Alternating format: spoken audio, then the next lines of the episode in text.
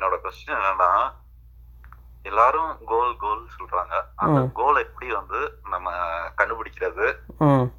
அதை எப்படி அச்சீவ் பண்றது? ம். அதுதான் என்னோட கொஸ்டின் ம். என்ன டெவலப்பர் நீங்கள் இன்னும் கோலே செட் பண்ணலையா லைஃப்பில் கோல் செட் பண்ணாமல் எப்படி இருக்கீங்க இன்னும்? அது அப்படியே வந்து வந்தாச்சு. இப்போ அதுதான் ஒரு ஸ்டேஜுக்கு மேல வரும்போது எல்லாரும் அஹ், வார்த்தை இது. சோ அதை பத்தி தெரிஞ்சுக்கலாம் தான் கேக்குறேன். இப்போ உங்கள் லைஃப்பில் வந்து நீங்கள் இப்போ என்ன கோல் அச்சீவ் பண்ணிட்டு இருக்கீங்க எது வந்து பண்ணால் உங்களுக்கு ரொம்ப சந்தோஷமாக இருக்குது டெய்லி இந்த கொஸ்டினுக்கு வந்து ஆன்சர் வந்து ரொம்ப சில்லியா தான் இருக்கும். இருந்தாலும் சொல்றேன். அந்த உரியடி படத்துல சொல்ற மாதிரி ஜாலியா இருக்கணும். அவ்வளவுதான். அந்த ரெண்டாவது பர்சனும் அதே டைலாக் தான் சொல்லுவார்ல? ஆமாம் ஜாலியாக தான் இருக்கணும். ஆமா. உங்கள் ஏஜுக்கு எனக்கு தெரிஞ்சு வந்து அவ்வளோ கோல் வச்சுக்கிறதே கரெக்டுன்னு தான் நினைக்கிறேன். இதை தாண்டி யோசிச்சா அது இன்னும் மைண்ட் டென்ஷன் இன்னும் ஜாஸ்தியாகிட்டு தான் போகும். பட் ஆஃபீஸில் சுற்றி எல்லோரும் கோல் கோல் அப்படின்னு நிறைய பேசுகிறாங்க அப்படின்னா வந்து அது வந்து அவங்களோட ஏர்னிங் லெவல் அதாவது வந்து என்ன சம்பாதிக்க போகிறோம் நம்மளோட நம்மளோட கெரியரில் வந்து நம்ம அடுத்த லெவல் ப்ரொமோஷன் வாங்குறது இல்லைன்னா வந்து அடுத்த லெவல் சேல்ரி ப்ராக்கெட் போகிறது அப்படின்ற லெவலை பற்றி யோசிக்கிறாங்கன்னா அது கண்டிப்பாக எனக்கு தெரிஞ்ச கோல் கிடையாது. எனக்கு தெரிஞ்ச கோலுன்றது நம்மளுக்கு ஒரு வேலையை செய்கிறதுக்கு நைட்டு பகல் பார்க்காம செஞ்சுட்டே இருந்தால் திருப்தியாக இருக்குது சந்தோஷமாக இருக்குது டயர்ட்னஸ்ஸே இல்லைன்னா அந்த வேலையை தான் முதல்ல நம்ம பிக் பண்ணோம் அந்த வேலையில் என்ன ஸ்பெசிஃபிக்காக ஸ்பெஷலைஸ் பண்ணி நம்ம அந்த வேலையில் வந்து ஒரு பைசாவை ஏர்ன் பண்ண முடியுமோ அதை தான் கோலாக முதல்ல செட் பண்ணிக்கணும். அதுதான் எனக்கு தெரிஞ்சு கோலுன்ற வார்த்தைக்கான கிளியரான அர்த்தம். ஆனால் இதை தான் எல்லாரும் கோலாக வச்சுட்ருக்காங்களான்னு தெரில நிறைய பேர் வந்து அந்த கோலுக்கான அர்த்தமும் தெரியாமல் அதுக்கு வந்து நிறைய பிளான்னு எப்படி வந்து ரோட் மேப் அப்படிலாம் நிறைய வார்த்தைகள் போட்டு குழப்பிட்டுருக்காங்க எனக்கு தெரிஞ்ச கோலுக்கான அர்த்தம் இதுதான். ஓகே ஃபைன் இப்போ நீங்க சொல்றதெல்லாம் கரெக்ட் இப்போ என்ன மாதிரி ஒரு நார்மல் பர்சன் எடுத்துக்கீங்களே என்னையெல்லாம் வந்து எப்படி டியூன் பண்ணி கொண்டாடுறாங்கன்னா வந்து ஃபர்ஸ்ட் டென்த் படிச்சுட்டு இருக்கும்போது டென்த் முடிச்சிரு அதுக்கப்புறம் லைஃப் நல்லா இருக்கும் அதுக்கப்புறம் லைஃப் நல்லா இருக்கும்னாங்க அதுக்கப்புறம் டென்த் முடிச்ச பிறகு டுவெல்த் வந்துச்சு. டுவெல்த் தான் வந்து நீ எப்படியாச்சும் கஷ்டப்பட்டு படிச்சிரு நீ நல்ல மார்க் வாங்கிட்டீங்கன்னா வந்து உனக்கு நல்ல காலேஜ் கிடைச்சிடும் அப்படின்லாம் சொல்லி அதுக்கப்புறம் அதெல்லாம் செம காமெடி எப்படின்னா காலைல ஃபோர் தேர்ட்டிக்கு எந்திரிக்கிறது ஃபைவ் டு சிக்ஸ் ஒரு டியூஷன் மேக்ஸ் டியூஷன் அதுக்கப்புறம் six to seven six tuition seven thirty to six thirty வந்து ஸ்கூல் அப்புறம் வந்து செவன் டு எயிட் ஈவினிங் வந்து கெமிஸ்ட்ரி டியூஷன் டெய்லி காலைல டெஸ்ட் அப்புறம் வந்து வீக்கெண்ட் டெஸ்ட் இப்படிலாம் வந்து டுவெல்த்தே வந்து ஒரு நரகமா போச்சு. அதுக்கப்புறம் முடிச்சுட்டு கவுன்சிலிங் போய் என்னன்னே தெரியாத ஒரு காலேஜ் எதுக்கு இன்ஜினியரிங்னே படிக்கிறோம். படிக்க வச்சானுங்க. அதுவும் நான் படிச்ச காலேஜும் so called engineering college in Chennai என்னன்னா வந்து எகைன் அது ஒரு மிலிட்ரி ஸ்கூல் மாதிரி தான் வைங்களேன் ஆஹ் இன்ஜினியரிங்கில் என்ன மேஜர் நானா எலக்ட்ரிக்கல் இன்ஜினியர் ம் பரவாயில்ல. ஆனால் இன்ஜினியரில் என்ன கேட்டகரியாக இருந்தாலும் அவங்க ஒன்று டெவலப்பராகவோ சாஃப்ட்வேர் இன்ஜினியராகவோ இல்லைன்னா வந்து ஃபிலிம் மேக்கராக தான் ஆகணும். அதுதான் எழுதப்படாத ரூல் அதனால அதை கேட்டேன். அதுதான் என்னன்னா நான் படிச்ச காலேஜ்ல வந்து பாத்தீங்கன்னா ஸ்டாஃப்ஸ்லாம் வந்து பயங்கர நாலேஜபிள் பர்சன்ஸ் அந்த சப்ஜெக்ட்ஸ்ல வந்து அவ்வளோ நாலேஜ் இருக்கும் பட் என்னோட ஃபீலிங் என்னன்னா they don't know how to manage students students எப்படி ஹேண்டில் பண்ணணும்னு அவங்களுக்கு தெரியாது. அவங்களுக்கு வந்து ஒரு என்னன்னா ஒரு மிலிட்ரி ஸ்கூல் தான் நடத்துறோம். இங்க இத்தனை மணிக்கு வரணும்னா இத்தனை மணிக்கு வரணும் இந்த எக்ஸாம் எழுதணும்னா இந்த எக்ஸாம் எழுதணும். ஏதாச்சும் ஒரு தப்பு பண்ணா வந்து பேரண்ட்ஸ் கால் பண்ணி கூப்பிட்டு வர்றது அவங்கள ஜேபிஆர் காலேஜா இல்லை ஜேபிஆர் காலேஜோட பிரான்ச்சா ஜேபிஆர் காலேஜ் மாதிரி இன்னொரு காலேஜ் ம் சாப்பாடாவது நல்லா இருக்குமா அங்கே மாதிரி? பத்தாசா இருக்கும். சாப்பாடுலாம். வந்து அஞ்சு நாள் காலேஜ் அஞ்சு நாள்ல வந்து என்னன்னா நாலு நாள் வந்து நான்வெஜ் போடுவாங்க. அஞ்சு நாளுமே ஐஸ்கிரீம் வைப்பாங்க. எனக்கு தெரிஞ்சு இன்ஜினியரிங் காலேஜோட ஸ்டாண்டர்ட் எல்லாம் சாப்பா சாப்பாடு வச்சு தான் டிசைட் பண்ணுறாங்கன்னு நினைக்கிறேன். ஏன்னா என்னோட ஃப்ரெண்ட்ஸ் வந்து இன்ஜினியரிங் காலேஜுக்கு வந்து அந்த சாஃப்ட்வேர் சப்போர்ட்டு சிஸ்டம் சப்போர்ட்டு அப்படிலாம் கொடுக்க போகிறவனுங்க கரெக்டாக நாள் டிசைட் பண்ணி போவானுங்க. என்றைக்கு நான்வெஜ் கொடுக்குறாங்க அப்படின்னு அதுக்காக போடுவானுங்க. அந்த ஜேபிஆர் மட்டும் இல்லை இந்த இன்ஜினியரிங் காலேஜோட பேஸ் எல்லாமே வந்து நம்ம எம்ஜிஆர் வந்து அந்த கட்சியில் இருந்த டைமில் எஜுகேஷனை எல்லாருக்குமே வந்து கிடைக்கிற ஒரு ஆக்சசிபிளாக மாற்றணும்னு சொல்லி போனப்போ அவருக்கு வந்து எல்லாருமே நல்லா சாப்பிட வச்சு திருப்தியாக படிக்க வைக்கணும் அப்படின்ற ஆசை இருந்துச்சு. அதை மட்டும் கரெக்டாக மற்ற எல்லாருமே எடுத்துகிட்டு போயிட்டாங்கன்னு நினைக்கிறேன். படிக்க வைக்கிறதுன்ற பாயிண்ட்டை விட்டுட்டு நல்லா சாப்பிட வைக்கணுன்றது மட்டும் கரெக்டாக எடுத்துகிட்டு போயிட்டாங்கன்னு நினைக்கிறேன். கரெக்ட் ஆமா. எ- என்னோட காலேஜும் வந்து லைக் எம்ஜிஆர் அவங்க கட்சியை டிபெண்ட் பண்ண காலேஜ் okay. சேர்மேன் வந்து ஒரு த்ரீ டைம்ஸ் வந்து எம்எல்ஏவா இருந்திருக்காரு. சூப்பர் அப்போல்லாம் லேண்டை ப்ரொக்கர் பண்ணுறதே அந்த ரீசன் தானே. நாளைக்கு காலேஜ் கட்டி நான் எப்படி ஆகிறேன்னு பாரு. நீ இப்போ சொல்கிறியே நீ இப்போ இப்போ மட்டும் படித்து முடித்து ப்ளஸ் டூவில் அதுக்கப்புறம் உன் லைஃப் சூப்பராக இருக்கும். அதே ஆனா அது என்னன்னா வந்து ஸ்கூல் லைஃப்லாம் கூட வந்து ஓரளவுக்கு வந்து இப்படி படிச்சிட்டு இருந்தாலும் கொஞ்சம் ஃப்ரெண்ட்ஸ் சர்க்கிள் அந்த மாதிரிலாம் என்ஜாய் பண்ணிட்டு நல்லா இருந்தோம். ஆனா இந்த காலேஜ்ல வந்து பெருசா வந்து யாருக்குமே யாரும் வந்து பெரிய லெவல்ல ஃப்ரெண்ட்ஸ் இருக்காது. ஃப்ரெண்ட்ஸ் சர்க்கிளே இருக்காது. அந்த மாதிரி காலேஜ் பிகாஸ் வந்து ஜேபிஆர் காலேஜ் எடுத்துக்கோங்க அவங்க குரூப்ஸ் எடுத்துக்கோங்க இல்ல வந்து எங்க காலேஜ் எடுத்துக்கோங்க. மிஞ்சி மிஞ்சி போனா ஒருத்தனுக்கு வந்து ஒரு ரெண்டு ஃப்ரெண்ட்ஸ் இல்ல மேக்ஸிமம் வந்து ஒரு அஞ்சு ஃப்ரெண்ட்ஸ் தான் இருப்பாங்க. அதுவும் பாய் ஃப்ரெண்ட்ஸாக தான் இருப்பாங்க. பொண்ணுங்கள்ட்ட பேசினாதான் வீட்டுக்கு கால் பண்ணிடுவானுங்க. வீட்டுக்கு கால் பண்ணி கல்யாணம் பண்ணி வச்சிருவாங்களா இந்த இவங்க மாதிரி?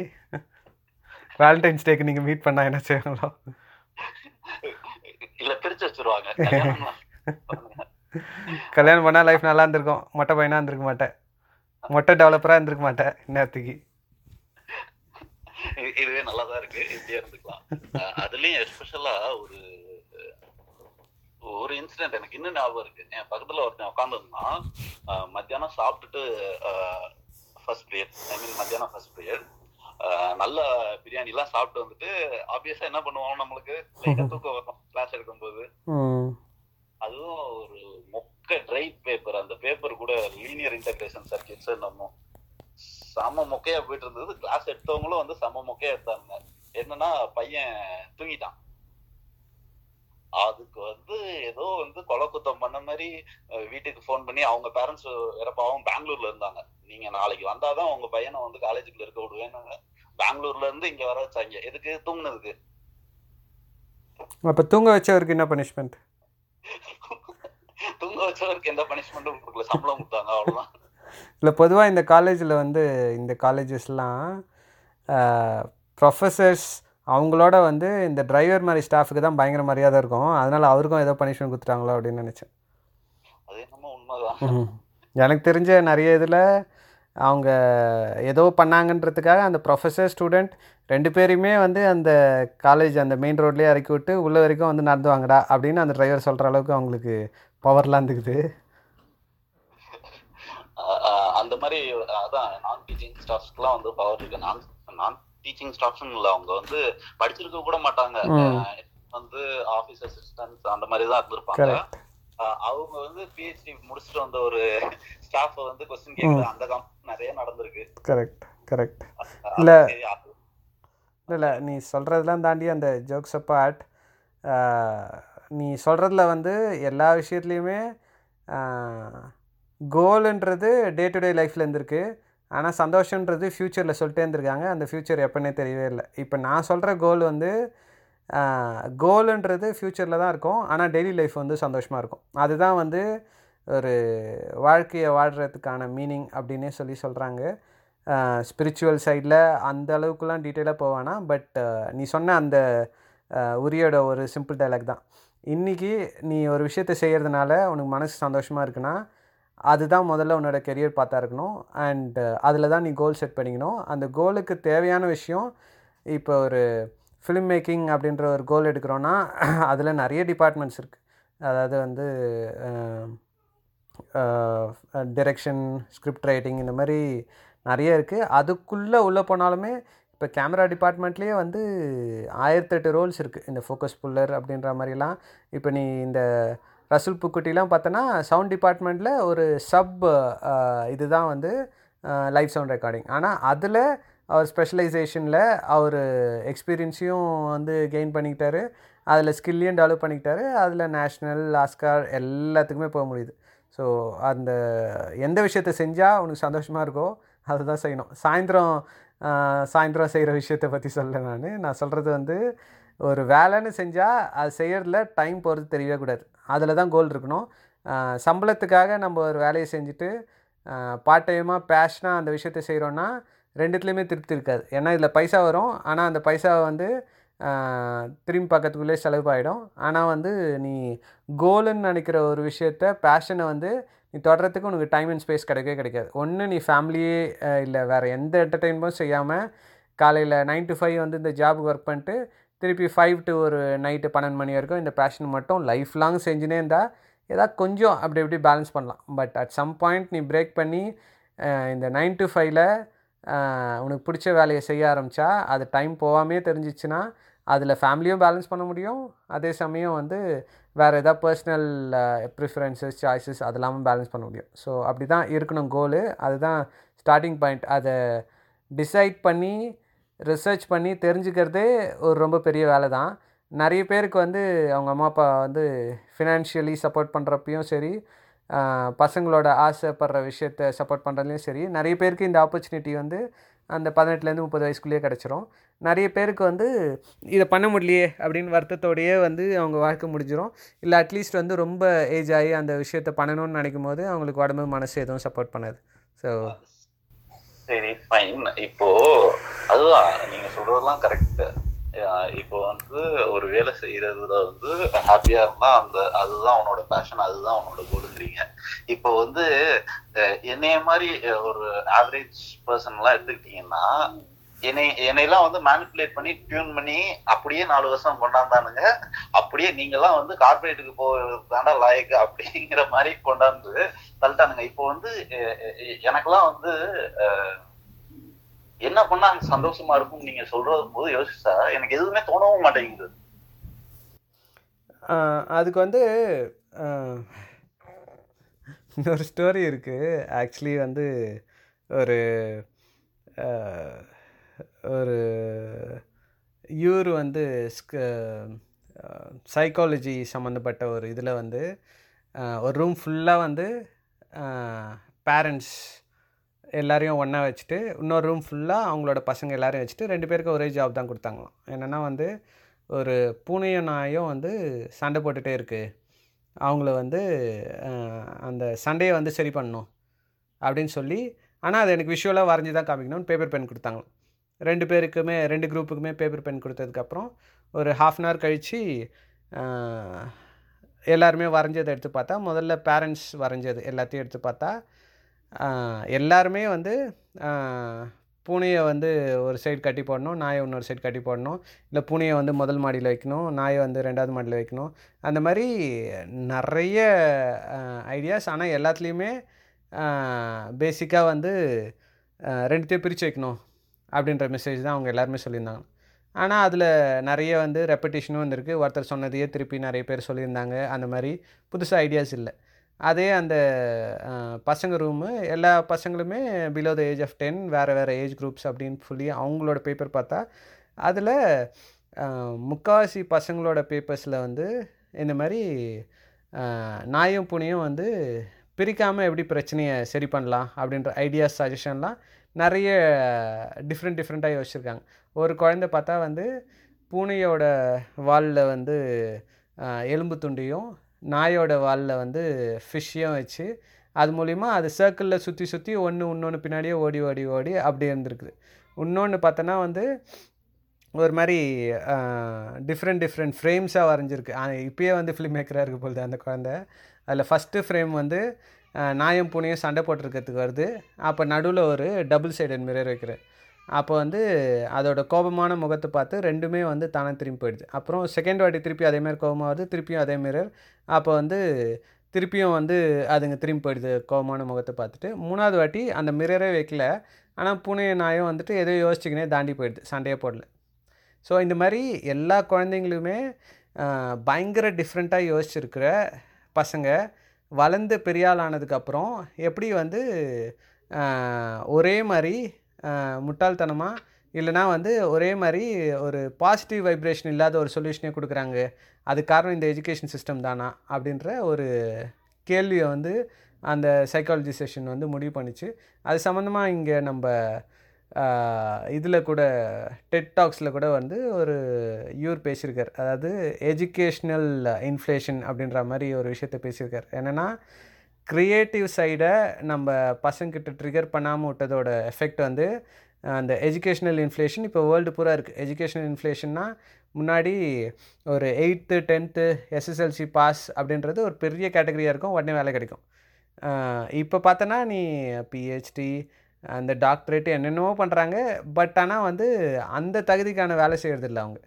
ஸோ எவ்வளோ நீ அதிகமாக படித்தாலும் அந்த வேலைக்கேற்ற அந்த படிப்புக்கேற்ற வேலைன்றது கிடைக்காம இருக்கிறதுக்கு காரணம் அந்த எஜுகேஷனல் இன்ஃப்ளேஷன் தான். இது எல்லாத்துக்கும் சொல்யூஷன் அந்த க்ரியேட்டிவ் சைடில் பசங்களுக்கு சின்ன வயசுலேயே இருந்த ஒரு விஷயத்த நம்ம ட்ரிகர் பண்ணாமல் விட்டது தான். இப்பயும் வந்து உனக்கு வந்து இது என்ன பண்ணணும் அப்படின்றத டிசைட் பண்ணாமல் இருக்கிற சுச்சுவேஷனாக இருக்கலாம். பட் உனக்கு வந்து இந்த வேலையில் டெவலப்பராக நீ செய்கிற வேலையில் உனக்கு க்ரியேட்டிவாக ஏதோ ஒரு ஸ்பார்க் இருக்குது அதுதான் வந்து உன்னை சந்தோஷப்படுத்துது அதை செய்ய வைக்குது.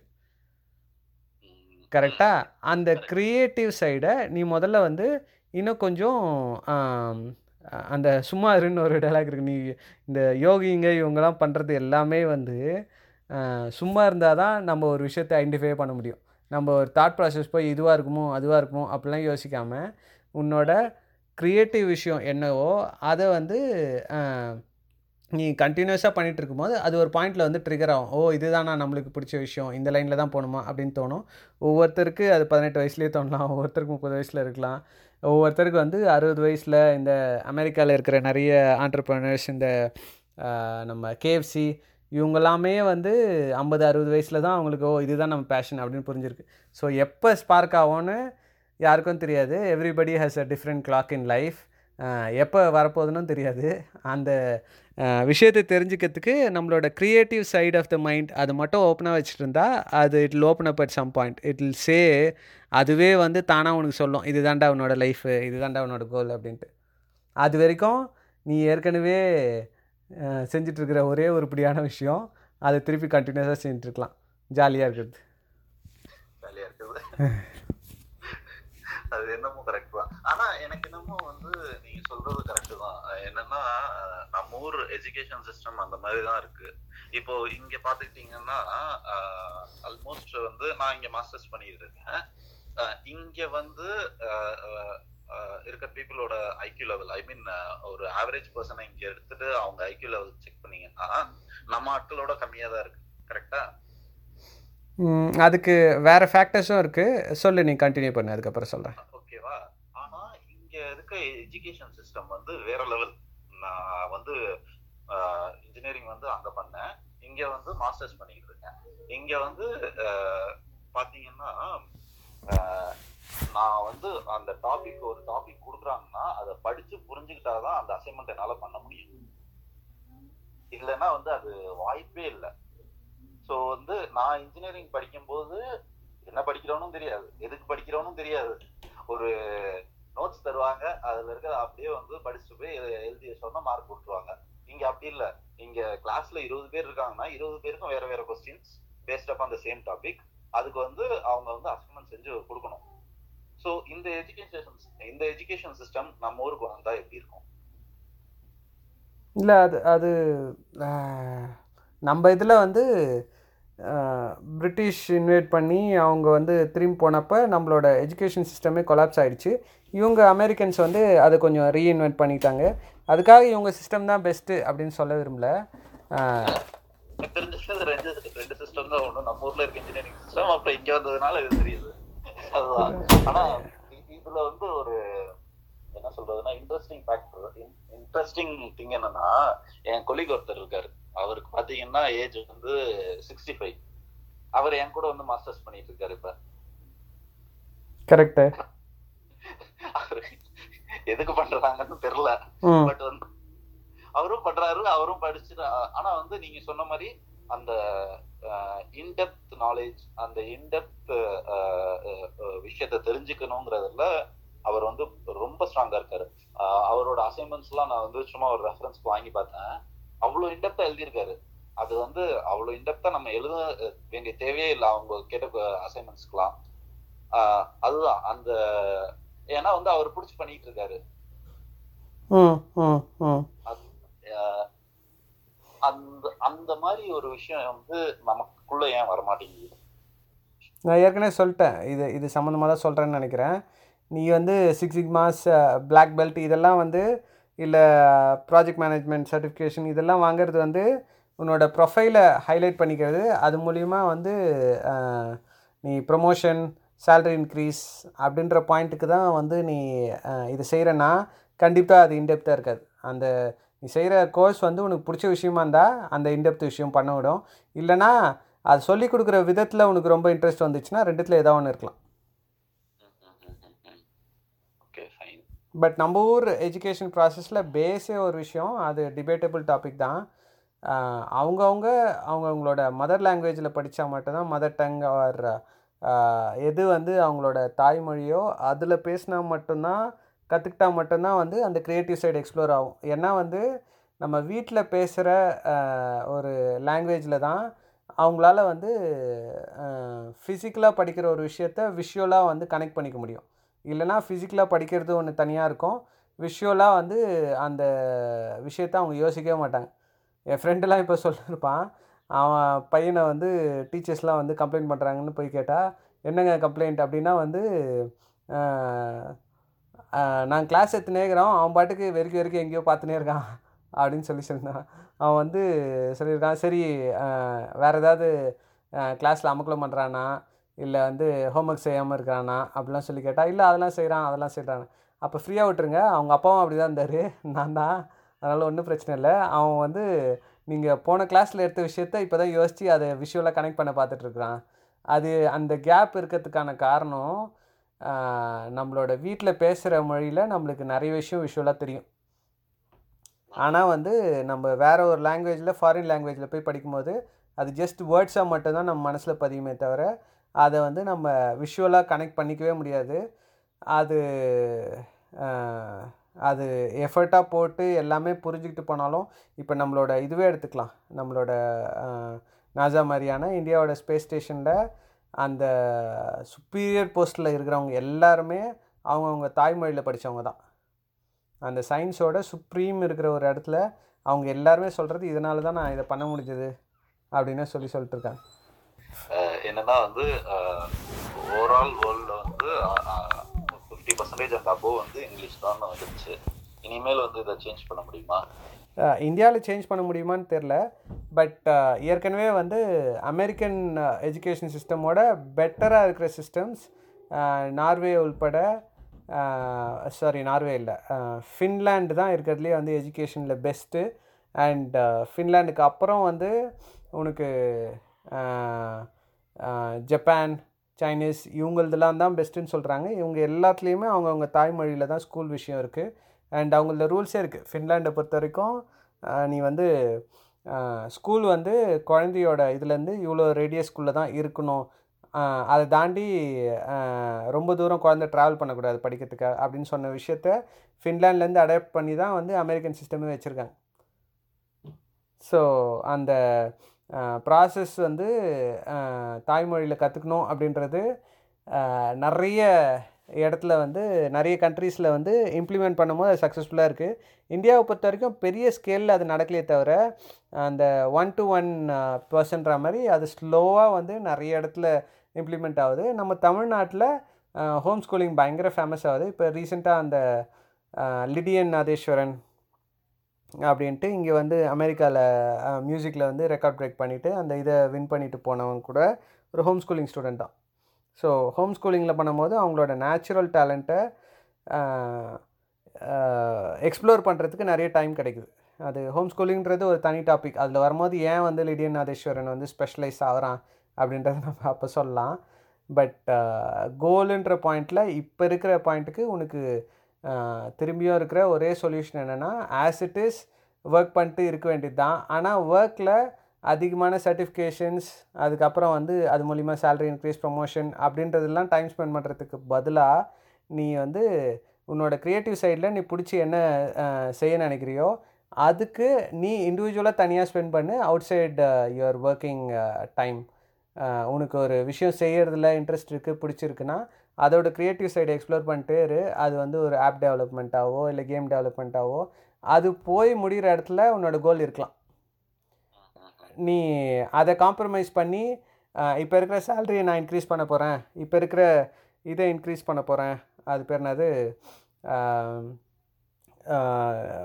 கேட்டகரியை ஜாப் ரோலை வந்து நான் ப்ரொமோஷன் இன்னும் இது பண்ணிக்க போகிறேன் அப்படின்னு ஃபோக்கஸ் பண்ணனா இது உன்னை வந்து அந்த வாழ்க்கை சூழலில் கூப்பிட்டே போயிட்டு அந்த சிக்ஸ்டி செவன்ட்டி இயர்ஸ் தாண்டியும் உனக்கு வந்து கோலுன்றது உன்னால் ஐடென்டிஃபை பண்ண முடியாது. இல்லை அந்த ஐடென்டிஃபை பண்ணுற விஷயத்த நீ டச்சே பண்ண முடியாது. ஏன்னா நீ ஒரு ஒரு ஃப்ளோவில் போயிட்ட அடுத்தடுத்த ஸ்டேஜ் அப்படின்றது உனக்கு வந்து ஜாப் ப்ரொமோஷனும் சேலரியும் தான் அப்படின்னும் போது இந்த சர்டிஃபிகேஷனுக்கு அடுத்தது அடுத்த சர்டிஃபிகேஷன் அடுத்த சர்டிஃபிகேஷன் அடுத்த சர்டிஃபிகேஷன் அப்படின்ற அந்த ஹார்ட் ஒர்க் போட வேண்டிய விஷயங்கள் அப்படியே தான் போயிட்டே இருக்கும். ஆனால் அந்த சர்டிஃபிகேஷன்லாம் நீ வந்து ரெஸ்யூமில் போட்டுக்கலாம் உன்னோட பேக்கெட்டில் சர்டிஃபிகேட்டாக வச்சுக்கலாமே தவிர அதில் தான் மீனிங் இருக்குதான்னு கேட்டால் உனக்கே தோணும். அதுக்கான பதில் வந்து இல்லை. இதில் எதுவும் பர்பஸ் இருக்கிற மாதிரி தெரியல. அதே வந்து நீ பேஷன் கோல்னு ஏதோ ஒன்று ஐடென்டிஃபை பண்ணுற உன்னோட க்ரியேட்டிவ் சைடில் அதை கண்டுபிடிச்சி அதை நீ அதில் ட்ராவல் பண்ணுற ஒரு ஃபஸ்ட்டு டென் இயர்ஸ்க்கு மேக்ஸிமம் சொல்கிற டென் இயர்ஸ்னு ஒரு ரெண்டு மூணு வருஷத்துலேருந்து பத்து வருஷம் வரைக்கும் உனக்கு ரிசல்ட் ஒன்றுமே இருக்காது. நீ ஏற்கனவே என்னெல்லாம் உனக்கு கிடச்சிட்டு இருந்ததோ அந்த ரிசல்ட்ஸ் எல்லாமே இருக்காது. பட் ஆனால் ஒரே நேரத்தில் ரெண்டு ரூட்லேயே ட்ராவல் பண்ணனா இது ஃபஸ்ட்டு ஸ்ட்ரகிளாக இருக்கும். ஆனால் இதுதான் வந்து ஃபைனலாக உனக்கு வந்து ரெகக்னிஷன் கிடைக்கும். ரெகக்னிஷன்ற வார்த்தை வந்து உன்னை ஒரு ஸ்பெஷலிஸ்ட்டாக அந்த ஸ்கில் செட்டில் அந்த ஃபீல்டில் வந்து கண்டிப்பாக ரெகனைஸ் பண்ணுவாங்க. அது மணி கொடுக்குற திருப்தி வந்து அந்த ரெகக்னிஷன் வந்து அதோட ரொம்ப பெட்டராக தான் இருக்கும். கரெக்ட் எனக்கு வந்து இந்த தாட் ஏன் வந்துச்சுன்னா இங்க வந்தது பிறகுதான் வந்துச்சு. ஆனா இப்ப இந்தியால இருக்க வரைக்கும் பாத்தீங்கன்னா என்னோட ஒர்க் டைமிங் வந்து அரௌண்ட் டூக்கு ஆரம்பிக்கும் டூ டு லெவன் ஆனா அது லெவன் ஓ கிளாக் என்னைக்குமே முடிஞ்சது இல்லை two to three two to four அப்படின்னு தான் போகும். மேக்ஸிமம் வந்து I mean minimum at least வந்து டுவெல் இல்லை ஒன்றுக்கு தான் போகும். அடுத்த நாள் காலைல வந்து லெவன் ஓ கிளாக் எந்திரிச்சு அந்த மாதிரி ஜாப் மட்டுமே பண்ணிட்டு இருந்திருக்க இருக்கிற பர்சன்ஸ் வந்து இந்தியாவில் நிறைய பேர் இருக்காங்க. ஸோ அவங்களால எப்படி வந்து இதுக்கு டைம் ஸ்பெண்ட் பண்ண முடியும்? அதான் இந்த விஷயத்தில் வந்து நம்ம ஃபேமிலியோட சப்போர்ட்டு தான் நம்ம யோசிச்சாகணும். அதாவது வந்து நான் ஒரு ஒன் லேக் சம்பளத்தில் வந்து பயங்கர பயங்கர ரிச்சாக ஒரு லைஃப்பை நடத்தி வீக்கெண்டு ஃபுல்லாகவே வந்து ட்ரிப்பு போட்டு பயங்கர இதுவாக சொஃபஸ்டிகேட்டடாக ட்ரெஸ் பண்ணிக்கிட்டு ஒரு ஹோம் லோனு ஒரு டூ வீலர் லோனு டூ வீலர்லேயும் ஒரு செம்ம பைக்கு அப்படின்னு வாங்கிட்டு நம்ம அந்த சூழலுக்குள்ளேயே இருக்க போகிறோமா இல்லைன்னா ஒரு டார்கெட் டைம்குள்ளே வந்து எனக்கு பேசிக் நீடு என்ன? அந்த ஷெல்டர் கிளாத்திங் அப்படின்ற பாயிண்ட் ஆஃப் வியூவில் எனக்கு இருபதாயிரரூவா தேவைப்படுது தான் அந்த இருபதாயிரரூவா அளவுக்கு நான் என்னோடய வேலையை வந்து சுருக்கிக்கிட்டேன்னா அந்த இன்கம் எனக்கு கிடச்சிட போது நான் பேஷன் யோசிக்கிறேன் இல்லை க்ரியேட்டிவ் சைடு எக்ஸ்ப்ளோர் பண்ணுறதுக்கான டைம் எக்ஸ்பேண்ட் ஆக போகுது. இது ரெண்டுத்தில் எந்த டெசிஷன் எடுக்க போகிறோம் அப்படின்றது தான். நம்ம அந்த லோனுன்ற சூழலுக்குள்ளே போயிட்டோம் மந்த்லி நம்ம பேக்கெட்லேருந்து ஒரு பைசா வருதுன்னா அவங்க என்றைக்குமே அதை யோசிக்க முடியாது. ஆனால் அந்த லோனு அதுக்கப்புறம் அவங்களுக்கு இருக்கிற மற்ற கமிட்மெண்ட்ஸ் எல்லாமே லைஃப் ஸ்டைல் உன்னோட லைஃப் ஸ்டைலுக்காக நீ வந்து உன்னோட கோல் இல்லை உன்னோட பேஷன் உன்னோட கனவை சாக்ரிஃபைஸ் பண்ண போறியா? இல்லைனா வந்து அந்த லைஃப் ஸ்டைலை சாக்ரிஃபைஸ் பண்ணிட்டு உன்னோட டெய்லி லைஃப்பை வந்து சந்தோஷமாக இருக்க போறியா? இப்போ ரீசெண்டாக ஒரு ஆர்டிக்கல் படித்தேன் இங்கே அமெரிக்கன் இதில். அங்கே எப்படின்னா இந்த ஃபயர்னு ஒரு கான்செப்ட் இருக்குது நீ கேட்டிருக்கியான்னு தெரில ஃபினான்ஷியலி இண்டிபெண்ட் ரிட்டையர் ஏர்லி அப்படின்ற ஒரு விஷயம். இங்கே அமெரிக்காவில் ரொம்ப பாப்புலர் இந்தியாவில் இப்போ தான் பாப்புலர் ஆகுது.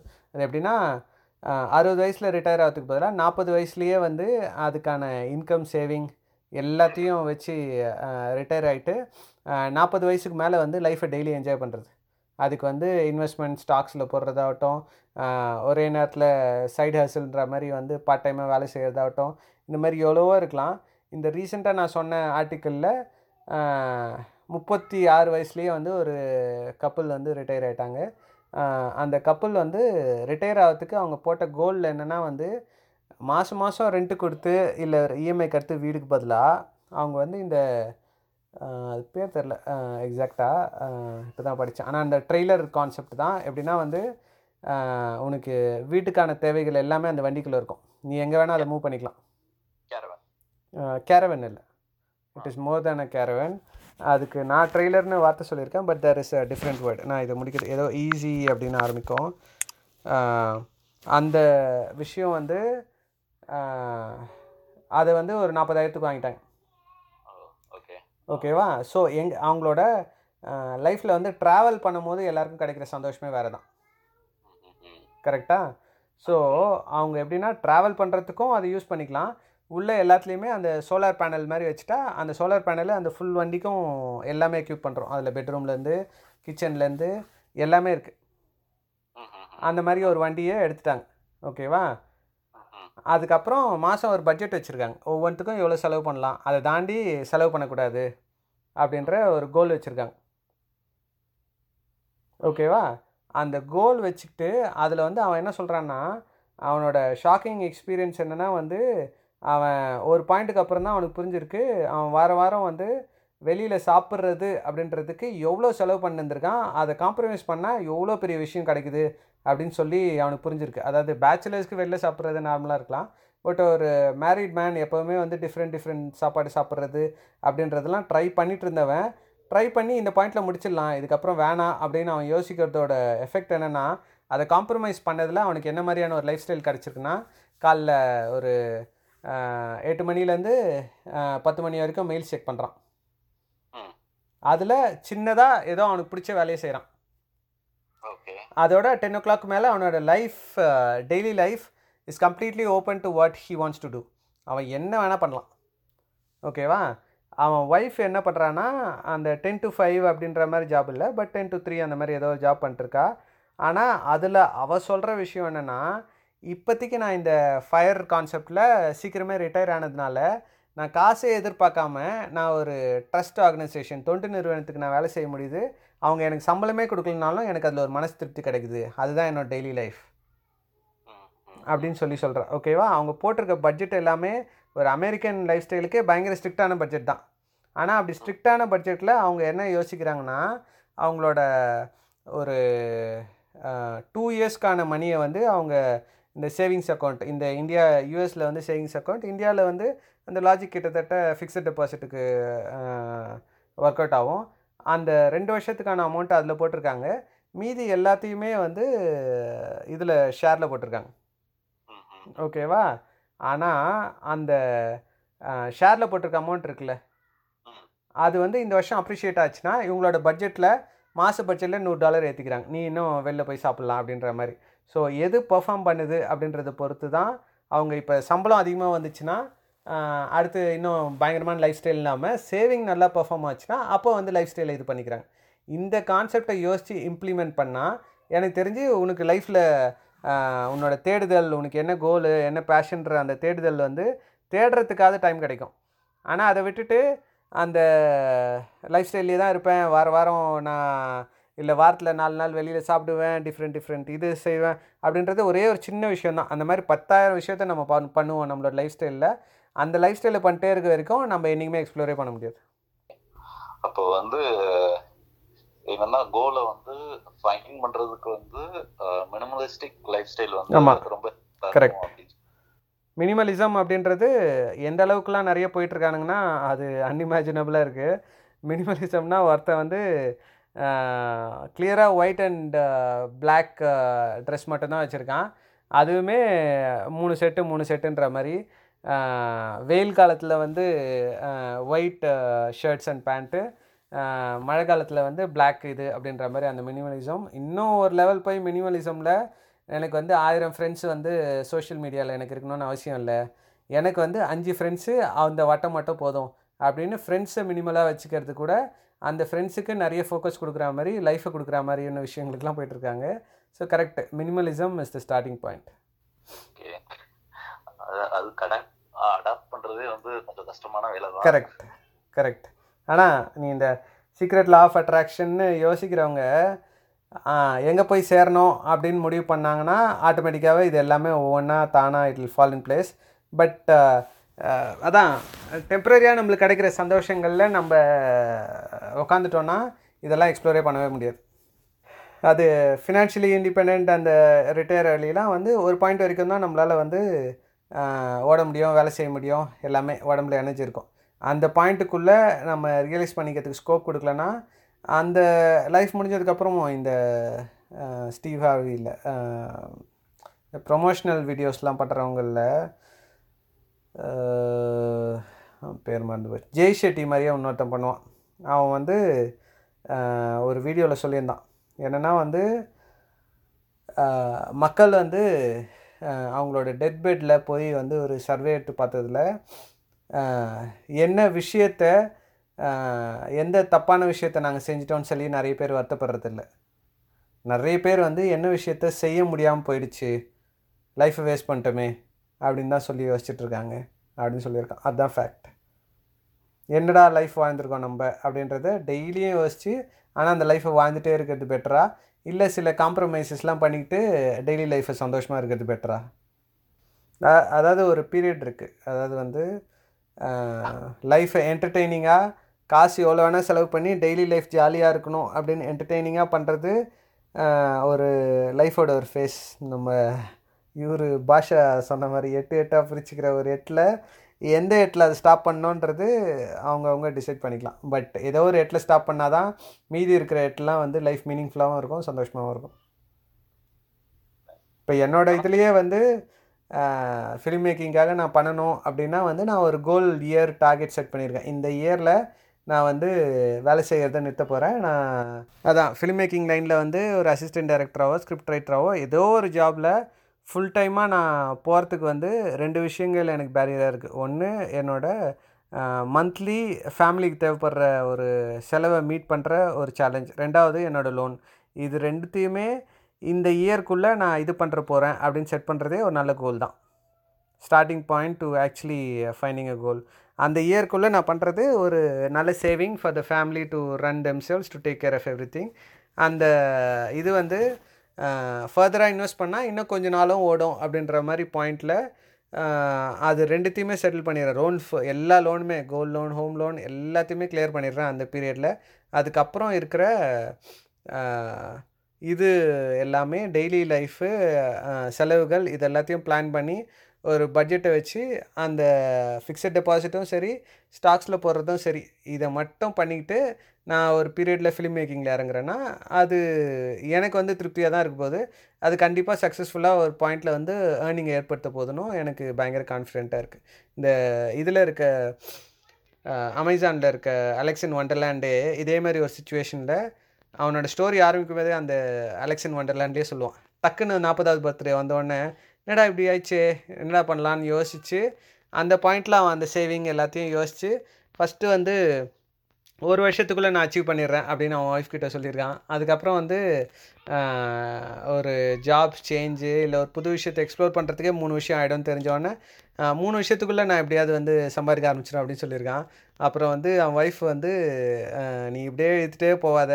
நம்ம ஒரு டார்கெட்டட் அமௌண்ட் ஃபிக்ஸ் பண்ணிக்கலாம். அந்த அமௌண்ட்டை ஏர்ன் பண்ணால் மூணு வருஷம் அஞ்சு வருஷம்னு இல்லாமல் நம்ம ஓரளவு லைஃப் லாங் மெயின்டைன் பண்ணுற ஒரு டார்கெட்டை வச்சுக்கிட்டு அதுக்கப்புறம் வந்து நீ போயிட்டு நீ ரிலாக்ஸாகவே பண்ணு அப்படின்னு சொல்லியிருக்காங்க.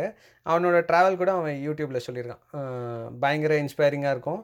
அதில் அவன் போட்ட டார்கெட்டு அங்கே போய் வந்து கொஞ்சம் ரிலாக்ஸ்டாக முதல்ல எடுத்த உடனே போய் திருப்பி அடுத்த ஜாபு அந்த பேஷன் சம்மந்தப்பட்டதில் வந்து நான் சம்பாதிக்க ஆரம்பிக்கிறோம் அப்படின்னு இல்லாமல் முதல்ல ஒரு சின்ன பிரேக் எடுத்துகிட்டு திருப்பி ஆரம்பிக்கிறது ஒரு பெரிய சக்ஸஸ்ஃபுல் ஜேர்னியாக இப்போ அவன் பயங்கர ஒரு ஃபேமஸ் பர்சனாலிட்டியாக தான் இருக்கான். அவன் சொல்லியிருக்கிறதுலேயே இன்னொரு இது கூட இருக்குது அதாவது இந்த அன்லேர்ன் ஆர் ரிலாக்ஸ் யுவர் செல்ஃப்லேயே ஒரு கான்செப்டே இருக்குது எப்படின்னா இந்த ஆண்டர்ப்ரனர்ஸாக பிஸ்னஸ் நடத்துகிறவனுங்கெல்லாம் வந்து ஒரு கான்செப்ட் வச்சுருக்கானுங்களாம் எப்படின்னா வந்து எவ்ரி ஃபைவ் இயர்ஸ் அவங்க வந்து ஒன் இயர் பிரேக் பண்ணிடுறானுங்க. எப்படின்னா வந்து ஒரு ஃபைவ் இயர்ஸாக ஒரு கம்பெனியை பயங்கரமாக டெவலப் பண்ணி எடுத்துகிட்டு வந்து அந்த ஃபைவ் இயர்ஸ் முடியும் போது அந்த கம்பெனியை விற்றுட்டு ஒரு வருஷம் வெளில போயிடுறாங்க. என்ன ஏது அந்த கம்பெனிக்கு யார் ஓனர் அதெல்லாம் கவலைப்படுறதே கிடையாது.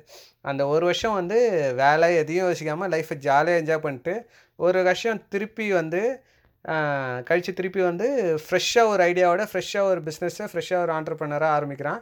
அப்போ வந்து போன பிஸ்னஸோட இதோட க்ரோத் பயங்கர ஜாஸ்தியாக இருக்குது ஸோ அந்த பிரேக்கும் அவசியம். புதுசாக யோசிக்கிறதுக்கு க்ரியேட்டிவாக யோசிக்கிறதுக்குமே அந்த பிளானிங்கும் அவசியம். அவன் வந்து அதை யூஸ் பண்ணல பட் இதெல்லாம் இருக்குது இங்கே எப்படியெல்லாம் வந்து சக்ஸஸ்ஃபுல்லாக இருக்குன்ற பண்ணலான்றதுக்கு நிறைய ஐடியாஸ் நிறைய சொல்யூஷன்லாம் வச்சுருக்காங்க. இந்த மாதிரி கான்செப்ட்ஸ்லாம் வந்து நம்ம ஊருக்கு ஒத்து வருமா?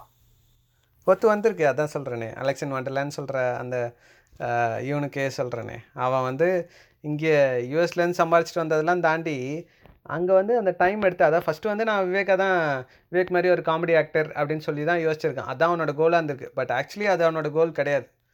அவன் ரீச் பண்ண ஹைட்ஸ் வந்து வேறு டிஃப்ரெண்ட் விக் விவேக்கா அந்த இடத்துல போய் காமெடி ஆக்டராக இன்ஸ்பயர் பண்ணுறதுக்கு பதிலாக அவன் வந்து அவன்கிட்ட காமெடி இருக்குது அதுவும் இந்த தமிழில் சூப்பரான ஒரு விஷயம் இருக்குது அந்த வஞ்ச புகழ்ச்சி அணின்னு.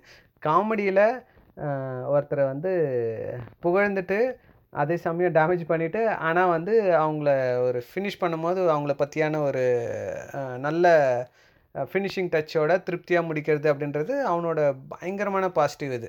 அதை வந்து அவன் ஃபஸ்ட்டு ஃபஸ்ட்டு கார்ப்பரேட் லெவலில் கார்ப்பரேட் மீட்டிங்ஸ்லாம் போயிட்டு ஃப்ரீயாகவோ இதுவாகவோ பண்ணும் போதெல்லாம் அந்த குரூப்லேயே வந்து ஏன்டா காலையிலேருந்து டார்ச்சர் பண்ணது போதாதுன்னு இந்த மீட்டிங்கில் வேறு திருப்பி வந்து டார்ச்சர் பண்ணுறீங்களான்னு சொல்லி கலாய்ச்சவங்களாம் இருக்காங்க. பட் அதெல்லாம் தாண்டி வரும்போது அவனுக்குன்னு ஒரு ஸ்டைலு அவன்கிட்ட ஒரு யூனிக் விஷயம் இருந்திருக்குல்ல. அதை அவனால் பண்ண முடிஞ்சிருக்குல்ல.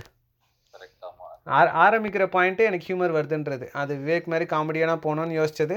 எங்கேயோ எடுத்துகிட்டு போய் அவனுக்கான யூனிக் ஒரு விஷயத்தை எக்ஸ்ப்ளோர் பண்ணியிருக்கு. உனக்கு இன்றைக்கி வந்து உனக்கு கடவுள் கொடுத்துருக்க வரம் அந்த unique everybody is as a everybody is God child everybody is born creative அப்படின்ற பாயிண்டில் உனக்கு தெரிய வைக்கிறதுக்கு ஒரு ஸ்டார்டிங் பாயிண்ட் இருக்கணும். அவன் ஸ்டார்டிங் பாயிண்ட்டு வேலையை விட்டுட்டு நான் பார்க்கறது அப்படின்றது. ஃபஸ்ட்டு ஒரு மாதமோ ஆறு மாதமோ அவன் சும்மா பேப்பர் படிச்சுட்டு என்ன பண்ணுறது தெரியாமல் அப்படிலாம் இருந்திருக்கான். வேலை இல்லாமல் இருக்குது அப்படின்ற ஒரு மைண்டு இதெல்லாம் இருந்திருக்கு. பட் அதுக்கப்புறம் அவன் தேட ஆரம்பிக்கும் போது அவன் போகிற எஃபெக்டில் ஏதோ ஒரு பாயிண்டில் அவனோட யூனிக் க்ரியேட்டிவிட்டி வெளில வந்துருச்சு. ஸோ வந்து ஃபர்ஸ்ட் நீங்க சொன்னது வந்து மினிமலிசம். செகண்ட் வந்து பிரேக் எடுக்கணும். ஆமாம் ஓகே ஃபைன் அது வந்து இன்னும் இதுவாக பண்ணுவாங்க. நான் ஃபிலிம் மேக்கிங் சம்மந்தமாக பேசுகிறதுனாலே அந்த சினிமா பைத்தியம் மாதிரி வந்து அதையே தான் நிறைய எக்ஸாம்பிளாக சொல்லுவேன். பட் அந்த பிரேக் எடுக்கிறதுலே வந்து நிறைய நம்ம படங்கள்லேயே காமிச்சிருக்காங்க. வாரணம் ஆயிரமில் அவன் இவ இறந்த உடனே வந்து ஹீரோயின் இறந்த உடனே அவன் பயங்கர ட்ரக் அடிக்ட் அப்படிலாம் ஆகிறப்ப அவங்க பேரண்ட்ஸே அவனை வந்து பிரேக் எடுத்துகிட்டு வான்னு சொல்லுவான். அவங்க பிரேக் எடுத்துகிட்டு போகும்போது தான் அவனோட லைஃபோட தேடுதல் அவனுக்கு தெரிய வரும். இந்த கயல் படத்துலையுமே அந்த ரெண்டு பசங்க எப்போவுமே வந்து சம்பாரிச்சிட்டு அதோட வந்து அந்த சம்பாரித்த காசை அப்படியே கேஷாக மொத்தமாக எடுத்துகிட்டு ஊர் ஊராக சுற்ற ஆரம்பிச்சிருவானுங்க. இது எல்லாத்துலேயுமே நம்ம ஊர்லேயும் அந்த கான்செப்ட்ஸை கிளியராகவே காமிச்சிட்டு தான் இருக்கானுங்க. என்ன நம்ம அதை இம்ப்ளிமெண்ட் பண்ண முடியாமல் தவிக்கிறோம். நம்மளுக்கு ஃபேமிலியோட சப்போர்ட் இல்லாமல் இருக்குது இப்போ இப்படி ஒரு கான்செப்ட் இருக்குது இப்படி ட்ரை பண்ணி பார்க்கலான்ட்டு அலெக்ஸ் சொல்லும் போது வந்து அவங்க ஃபேமிலி அவனுக்கு சப்போர்ட் பண்ணியிருக்கான் அவன் வைஸ் சப்போர்ட் பண்ணதுனால தான் அவனால் அதை யோசித்து பார்க்கவும் முடிஞ்சுது செயல்படுத்தவும் முடிஞ்சுது. நம்ம ஊரில் அந்த ஃபேமிலியோட சப்போர்ட்டை தாண்டி அவங்களுக்கு பயம்தான் இருக்குது ரிஸ்க் எடுக்கிறதுக்கே வந்து விட மாட்டாங்களே ஆமாம் அதை தான் சொல்கிறேன் அந்த ஃபேமிலிக்கு அவங்களுக்கான அந்த பயம் இருக்குது அது ரொம்பவே ஜாஸ்தியாக தான் இருக்குது அந்த பயத்தை தாண்டி அது அந்த ஃபேமிலியில் இருக்க ஹஸ்பண்ட் ஒய்ஃப் கிட்ட கன்வின்ஸ் பண்ணுறாங்களோ ஒய்ஃப் ஹஸ்பண்ட்டை கன்வின்ஸ் பண்ணுறாங்களோ யாருக்கு தேவையோ அவங்க வந்து விடாப்பிடியாக அந்த விஷயத்த சொல்லி புரிய வச்சு கன்வின்ஸ் பண்ணி அந்த இதை வந்து ஓடு உடச்சிக்கிட்டு வெளில வந்தால் மட்டும்தான் அவங்களால அதை செய்ய முடியும். அதில் பயம்லாம் இருக்கிறது ரொம்ப நார்மல் தான். பட் அந்த கன்வின்ஸ் பண்ணுறது அவங்களால மட்டும்தான் செய்ய முடியும். நம்ம பேரண்ட்ஸ்லாம் வந்து பார்த்துக்கிட்டிங்கன்னா அதுதான் ஆஃப்டர் கம்ப்ளீட்டிங் இன்ஜினியரிங் வந்து நீங்கள் ஐடிக்கு போயே ஆகணும். கேம்பஸ் இன்டர்வியூல வந்து செலக்ட் ஆகணும். அங்கே சேரணும் பாங்க அங்க போய் சேர்ந்தாலும் விட மாட்டாங்க. ஆன்சைட் போனவொடனே ஆன்சைட்டில் க்ரீன் கார்டு க்ரீன் கார்டு வாங்கினதுக்கப்புறம் இங்கேயே பசங்களுக்கு யூஎஸ் சிட்டிசன் இப்படியே அப்படியே போயிட்டே இருக்கோம். இங்கே கண்டிப்பா கல்யாணம் பண்ணணும் கல்யாணம் பண்ணணும்னு அதுக்கப்புறம் கல்யாணம் பண்ணி அதுக்கப்புறம் ஒய்ஃபை இங்க கூட்டியாந்து. ஃபுல்லாவே வந்து நம்ம வந்து கமிட்டடாவே வச்சுக்க ட்ரை பண்றாங்க நம்ம பேரண்ட்ஸ் கரெக்டு அந்த அதான் நான் சொல்கிறேன் அந்த ஓடை உடச்சிக்கிட்டு வெளியில் வந்தால் மட்டும்தான் நம்ம இது பண்ண முடியும். நிறைய பேர் they're gifted even before marriage அவங்க கல்யாணத்துக்கு முன்னாடியே அந்த ஓடை உடச்சிட்டு வெளில வர முடியாது. அவங்களுக்கு லைஃப் எக்ஸ்பீரியன்ஸ் சரி. நம்ம நினச்சதை பண்ணிட்டோம் அப்படின்ற ஒரு திருப்தி இருக்குல்ல. அதுதான் வந்து லைஃப்பில் பயங்கர யூஸ் பண்ண நீ இதில் திருப்பி படம் டைலாக் தான் போனோம் வாயை மூடி பேசும்னு அந்த இவனோட படத்தில் துல்கரோட படத்தில் நிறைய மீனிங்ஃபுல்லான டைலாக் இருக்குது அதில் வந்து நம்மளுக்கு ஒரு விஷயம் பண்ணணும்னு தோணியிருக்கு அந்த விஷயத்துக்கு நம்மளோட ஹண்ட்ரட் பர்சன்ட் கொடுத்துட்டே இருக்கணும். அந்த ஹண்ட்ரட் பர்சன்ட் கொடுத்ததுக்கப்புறமும் அந்த விஷயம் நம்ம நினச்ச மாதிரி முடிஞ்சாலும் சரி முடியலனாலும் சரி அந்த விஷயத்துக்கு நம்ம ஹண்ட்ரட் பர்சன்ட் நம்மளோட இன்புட்டை கொடுத்தோன்ற ஒரே விஷயம் மட்டும்தான் லைஃப்பில் ஹண்ட்ரட் பர்சன்ட் மற்ற எல்லாமே ஃபிஃப்டி ஃபிஃப்டி தான் அப்படின்னு சொல்லி சொல்லுவாங்க. அதுதான் வந்து ரொம்ப ரியலிஸ்டிக் நீ ட்ரை பண்ணிட்ட அப்படின்ற விஷயம் தான் உனக்கு லைஃப்பில் வந்து சாட்டிஸ்ஃபைங் அதில் வந்து ரிசல்ட் வரல. நீ ஃபேமஸ் ஆகலை. திருப்பி போய் வந்து இதே கார்ப்பரேட் லைஃப்பில் வேலை செஞ்சுன்னா இட்ஸ் ஓகே அந்த அஞ்சு பத்து வருஷம் நீ உன் லைஃப்பை வாழ்ந்துட்ட அவ்வளோதான் that's the meaning of life அது நிறைய பேருக்கு வேறு வேறு டைம் ஃப்ரேமில் கிடச்சிருக்கு. யாருக்கு எப்போ கிடைக்குது? எப்போ எக்ஸ்ப்ளோர் பண்ணுறதுன்றது அவங்கக்கிட்டேயும் இருக்குது கடல்கிட்டேயும் இருக்குது இந்த யூஎஸ் ஸ்டைலில் அப்படியே வந்து க்ரீன் கார்டு இங்கேயே வந்து செட்டில் ஆகிறவங்கள தாண்டி ஒரு குரூப் இப்போ ரிட்டன் டு இந்தியான்னு குரூப்லாம் ஃபார்ம் பண்ணுக்கிறானுங்க அவனுங்களாம் வந்து இந்தியாவில் போய் எங்களோட ரூட்ஸில் போய் வாழ்கிறது தான் எங்களுக்கு பேசிக்குன்னு சொல்லி அவனுங்க பண்ணுறதுல நிறைய பாசிட்டிவ் விஷயம் இருக்குது ஒன்று கிராண்ட் பேரண்ட்ஸ் எதிரில் வந்து குழந்தைங்கள வளர்க்கும் போது இங்கே யூஎஸில் சொல்கிற இந்த கல்ச்சுரல் சிஸ்டம்லாம் தாண்டி அவங்க இன்னும் நல்லா வளர்கிறாங்க அந்த பசங்க. ஒன்று ரெண்டாவது இவனுங்க வந்து இந்தியாவில் இருக்கிற மைனஸஸ்ஸு யூஎஸில் இருக்கிற ப்ளஸ்ஸஸ் இது எல்லாத்தையுமே ஃபுல்லாகவே எடுத்துக்கிட்டு ப்ளஸ் மைனஸை வேலிடேட் பண்ணிவிட்டு இந்தியாவில் போய் இவனுக்கு கம்பெனி ஆரம்பிக்கும் போது அதை வேறு மாதிரி நடத்துகிறானுங்க அதாவது இந்தியன் கம்பெனிஸ் மாதிரியும் நடத்தாமல் யூஎஸ் கம்பெனிஸ் மாதிரியும் நடத்தாமல் ஒரு பிளெண்டட் மாடலாக ஆனால் வந்து அந்த கம்பெனியில் சேரணும்னு ஆசைப்பட்றதாகட்டும் அந்த கம்பெனிலே லைஃப் லாங் வேலை செய்யறதுன்னு ஆசைப்படுற ஒரு நேச்சரெல்லாம் பில்ட் பண்ணுறாங்க ஃப்ரெஷ் டெஸ்க் ஃப்ரெஷ் டெஸ்க் இல்லை. அவங்க குரூப் பேர் வந்து மறந்து போச்சு அவங்கள நிறைய இது இருக்குது ஃப்ரெஷ் கால் ஃப்ரெஷ் டெஸ்க் அப்படிலாம் இருக்குது ஃப்ரெஷ் ஒர்க்ஸ் டாட் காம் அவரே ஒரு எக்ஸாம்பிள் அவர் தமிழன் தான். அந்த மாதிரி நிறைய குரூப்ஸ் இருக்காங்க. அந்த ரிட்டன் டு இந்தியா குரூப்லேயே வந்து நீ யூஎஸ்லேருந்து கிளம்பி இந்தியாவில் போய் ஒரு ஆண்டர்ப்ரினராக ஆக விரும்புகிறேன்னா டப்புன்னு இவங்க எல்லாருமே ஜம்ப் பண்ணி உனக்கு சப்போர்ட் பண்ணுறாங்க எல்லா விஷயத்துலையும் கைட் பண்ணுறாங்க ஸோ அது எல்லாமே பாசிட்டிவ் தான். நம்ம இந்தியானா மைனஸ் இந்தியானா மைனஸ்னு சொல்லிட்டு இருக்கிறத தாண்டி இந்தியாவை நம்மளுக்கு தெரியாமையே நிறைய பாசிட்டிவ் விஷயங்கள் நம்மளை சுற்றி நடக்குது. நம்ம சுற்றி நடக்கிற விஷயத்தில் பாசிட்டிவ் அப்சர்வ் பண்ணிக்க போகிறோமா இல்லை ஆண்டாண்டு காலமாக குறை சொல்லி இருக்கிறத கண்டினியூ பண்ண போகிறோமான்றது நம்மளோட கால் தான். அந்த கான்செப்ட் யூஸ் பண்ணி இந்தியாவுக்கு போனவங்க எவ்வளோ பேர் சக்ஸஸ் ஆயிருக்காங்க? அந்த பெரிய லெவல் ஒரு தௌசண்ட் ப்ளஸ் எம்ப்ளாயீஸ் அப்படின்னு யோசிக்கிற ஆர்கனைசேஷன் எனக்கு தெரிஞ்சே வந்து ஒரு டென் ப்ளஸ் ஆர்கனைசேஷன்ஸ் இருக்குது ப்ளஸ் அந்த சின்ன சின்னதாக ஹண்ட்ரட் ப்ளஸ் ஆர்கனைசே எம்ப்ளாயீஸ் அப்படின்னு வச்சுருக்கிறவங்களாம் நிறைய பேர் இருக்காங்க. பட் இந்த யூஎஸோட ப்ளஸ் பாயிண்ட் ஆஃப் வியூவில் வந்து அந்த இந்தியாவில் போய் ஆரம்பிச்சிருக்கவங்க வந்து க கம்பெனியோட எம்ப்ளாயீஸ்க்கு வந்து ஷேர் கம்பெனியோட ஷேரை கொடுக்கறதாகட்டும் அந்த ஷேரை வந்து லிஸ்ட் பண்ணுறதாகட்டும் அப்புறம் அவங்களையே வந்து ஒரு குரூப்புக்கு வந்து அவங்க யோசிக்க க்ரியேட்டிவாக யோசிக்கிற ஒரு குரூப்புக்கோ ஒரு பிஸ்னஸ் லைனுக்கு அவங்களே வந்து ஓனர் ஆக்கிறது டைரக்டர் ஆக்கிறது அப்படின்ற விஷயங்கள்லாம் அங்கே பண்ண ஆரம்பிக்கிறாங்க. அதான் இப்போ ஃப்ரெஷ் டிஸ்கவர் ஜோஹோ கூட அந்த இதுலேருந்து வந்தவங்க தான்.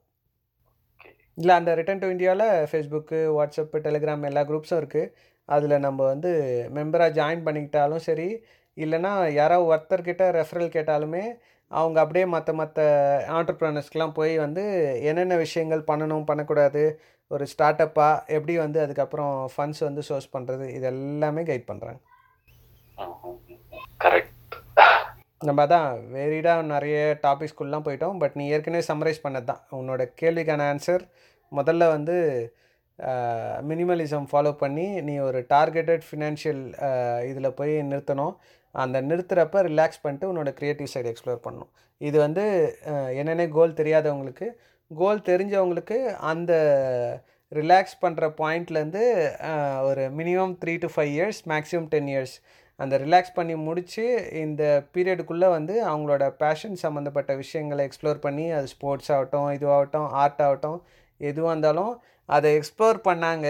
ஃபுல்லாக முழு மூச்சாக இறங்கினாங்க. இவ்வளோ வருஷம் யாரோ ஒரு கம்பெனிக்காக அவ்வளோ ஹார்ட் ஒர்க் பண்ணவங்க அதே எஃபர்ட்டை அவங்களுக்கு பிடிச்ச ஒரு விஷயத்துக்காக போட்டாங்கன்னா த்ரீ டு ஃபைவ் இயர்ஸ்ன்றது சாதாரணமாக அதுலேருந்து ஒரு இன்கம் வர ஆரம்பிச்சிடும் அண்ட் ஏற்கனவே நீ உன் ஃபேமிலியை வந்து ஒரு மினிமலிசம் கான்செப்டுக்குள்ளே எடுத்துகிட்டு போயிட்டேன்றதுனால அந்த ஜாப் மூலிமா மினிமம் இன்கம் வர ஆரம்பிச்சதுனால போதும். Your family will be satisfied ஏன்னா நீ நாள் முழுக்க நல்ல விஷயத்த தான் செஞ்சுட்டு வந்திருக்க அப்படின்ற திருப்தியிலேயே வந்து நீ ஃபேமிலிக்கு அந்த பாசிட்டிவ் வைப்ரேஷனை கொடுப்பேன் ஸோ அந்த அஞ்சு வருஷத்துக்குள்ளே திருப்பி அந்த மினிமலிசம் கான்செப்டில் மினிமமாக அவங்களுக்கு ஏர்ன் பண்ணி கொடுக்க ஆரம்பிச்சிட்ட அப்படின்னாவே அவங்க வந்து அதுக்கப்புறம் உன்னை பெருசாக யோசிக்க போகிறதுல உனக்கு சப்போர்ட் தான் பண்ண போகிறாங்க அப்போ நீ பாதி கிணறு தாண்டினாலுமே முழு கிணறு தாண்டறதுக்கு அவங்க ஹெல்ப் பண்ண தான் போகிறாங்க லைஃப் ஸ்டைலை முதல்ல வந்து டிசைட் பண்ணிக்கிட்டு மினிமலைஸ் பண்ணிக்கிட்டு அது அவங்களோட சப்போர்ட்டோட இதில் ஒரு பெரிய இதுவே இருக்குது அதாவது வந்து இது ஹஸ்பண்ட் அண்ட் ஒய்ஃப் உட்காந்து பேசுகிறதுல